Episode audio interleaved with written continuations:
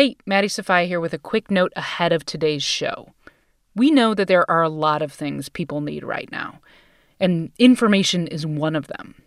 Today is Giving Tuesday Now, which makes it a great day to support public radio's mission to keep you informed. And when you donate to a local NPR station, you're making all the news and information that you rely on from this podcast available to everyone, free of charge. To help us do that, Visit donate.npr.org/short. Thanks. You're listening to Shortwave from NPR. Going out into nature, hiking, paddling, looking up at the stars has always helped me center myself.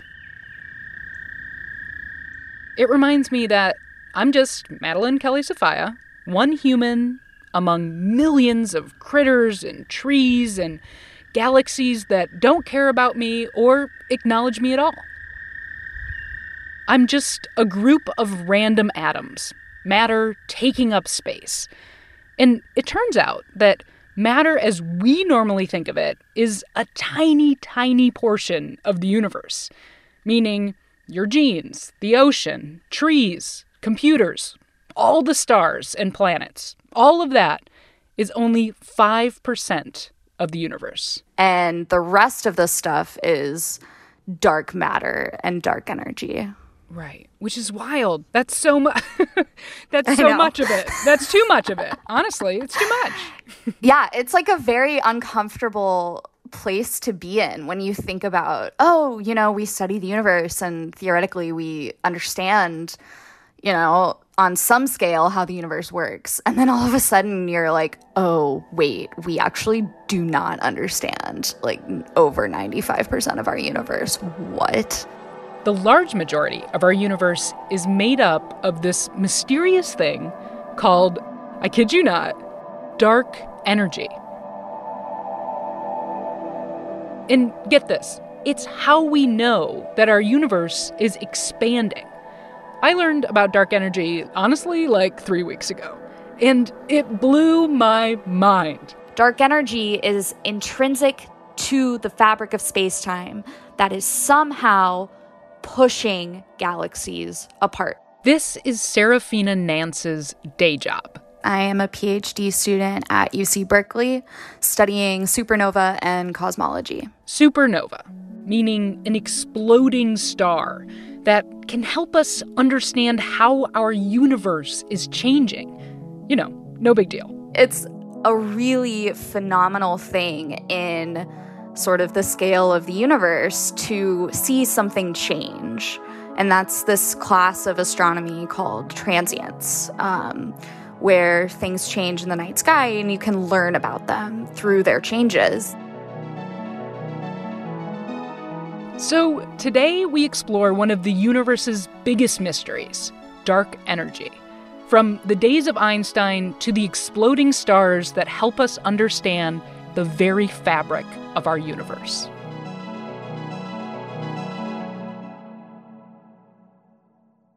So, okay, Serafina, to really understand dark energy, we have to go back to to Einstein, right?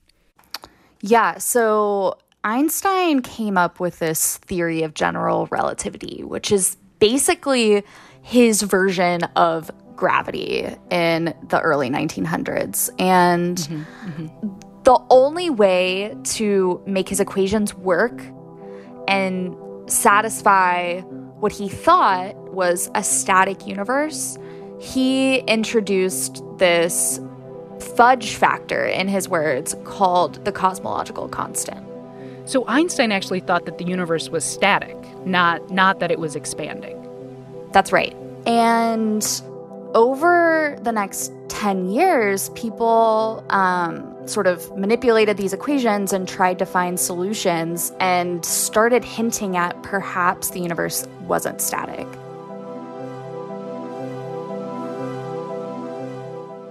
Well, it's nice to see that, you know, Einstein can can get things wrong. That's cool.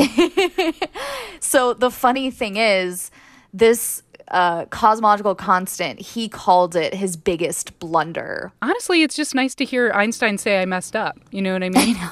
We can well, all the mess fun up. fact, the fun fact is that he ended up actually being right. Right. Dang it. So it turns out that that cosmological constant is exactly what we think dark energy is and is necessary to actually describe our universe. I feel like that's classic Einstein. Him being wrong is being more right than I've ever been in my entire life. Exactly. Yes.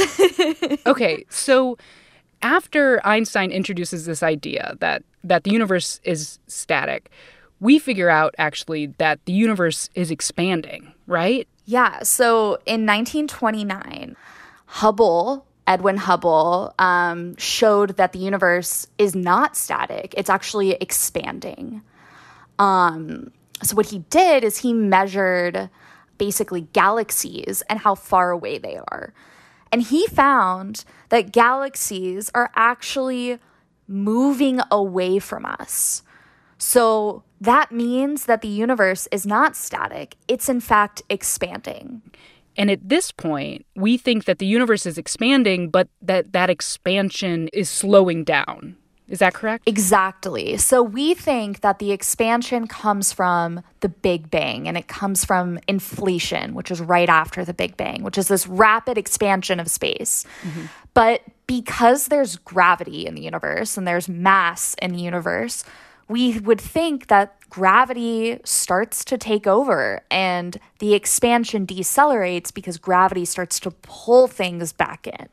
And then in the in the late 90s, we get turned on our head again, right? There's another big discovery and we're like, "Oh, wait, wait, wait. Maybe she's not maybe she's not slowing down."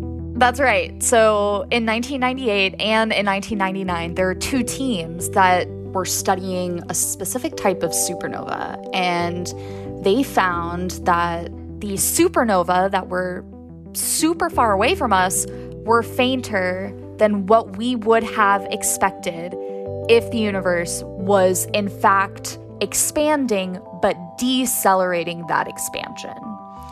And the only way to explain away that faintness is if the universe was instead accelerating its expansion. Wild. So we went from the universe is static. Okay, it's not static, it's expanding, but it's slowing down that expansion to wait, wait, wait. Not only is it expanding, but it's expanding faster than we thought it was, and it's speeding up. And That's what right.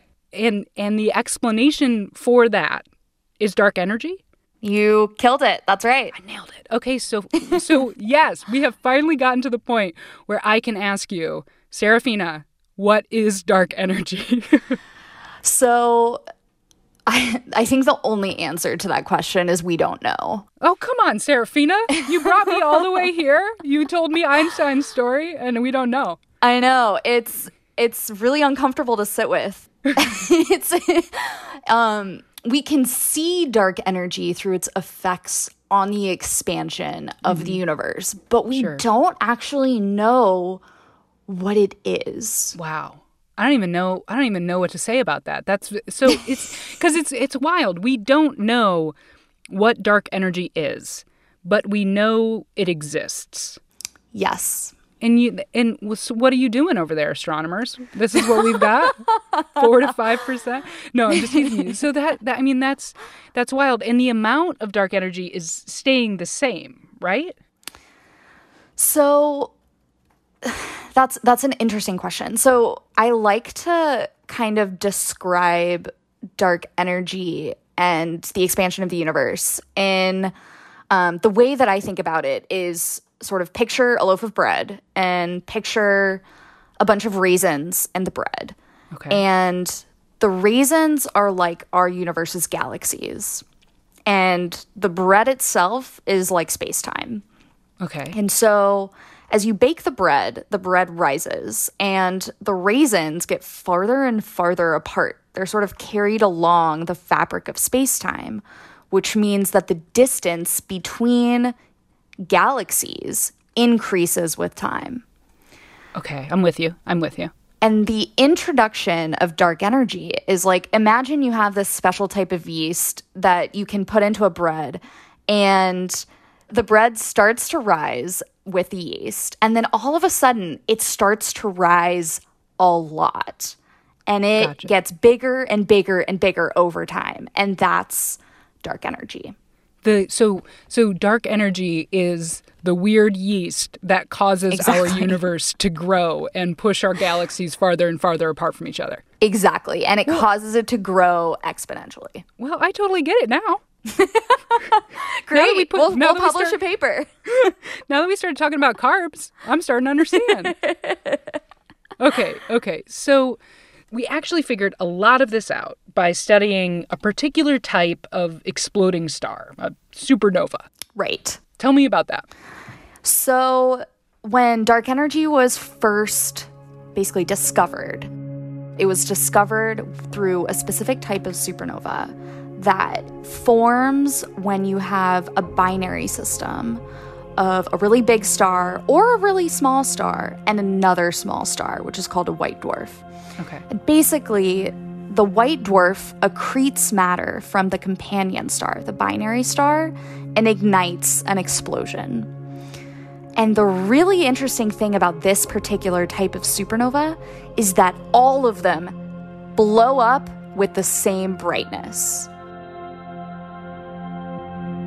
And that makes them what we call standard candles. So if you can imagine a light bulb and you have a light bulb right next to you and you have a light bulb 100 feet away from you, the one that's right next to you seems to be way brighter. Uh-huh. And the one that's farther away from you is way fainter.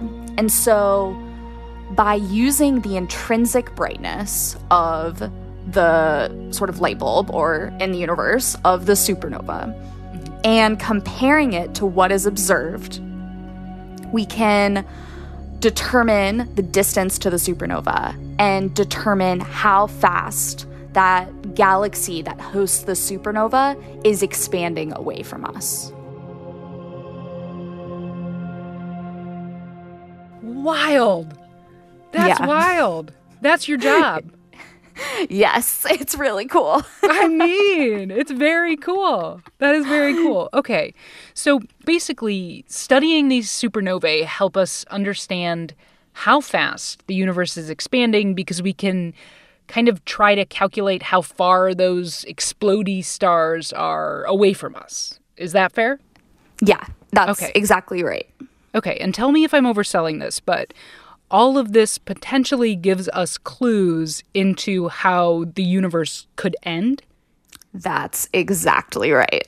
So, what is our what is our best guess as far as like how the universe could end?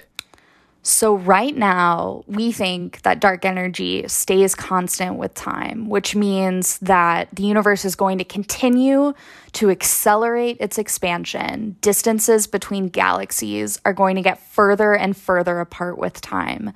And so, it's going to accelerate forever, and it's going to be a cold, dark universe.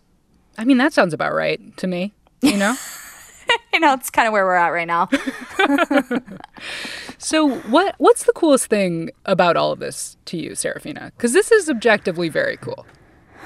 Well, thanks. I love it. Um, I think it kind of goes back to what drew me to astronomy in the first place, which is we are trying to understand some of the most fundamental aspects of our universe and human existence. And we can derive some sort of meaning about, you know, how did we get here? What is the fate of the universe? How does that change with time? and learn some really profound things about what it means to exist here.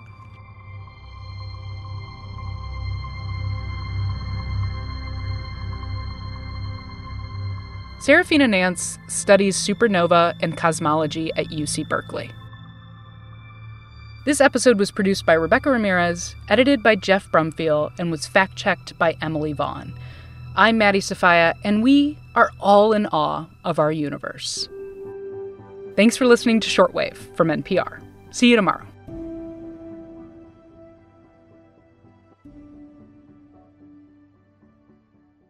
The world is in a dark place. Find a light with NPR's Hidden Brain. Stories and long form interviews to brave uncertain times. Insights to understand yourself. Hidden Brain. Listen and subscribe.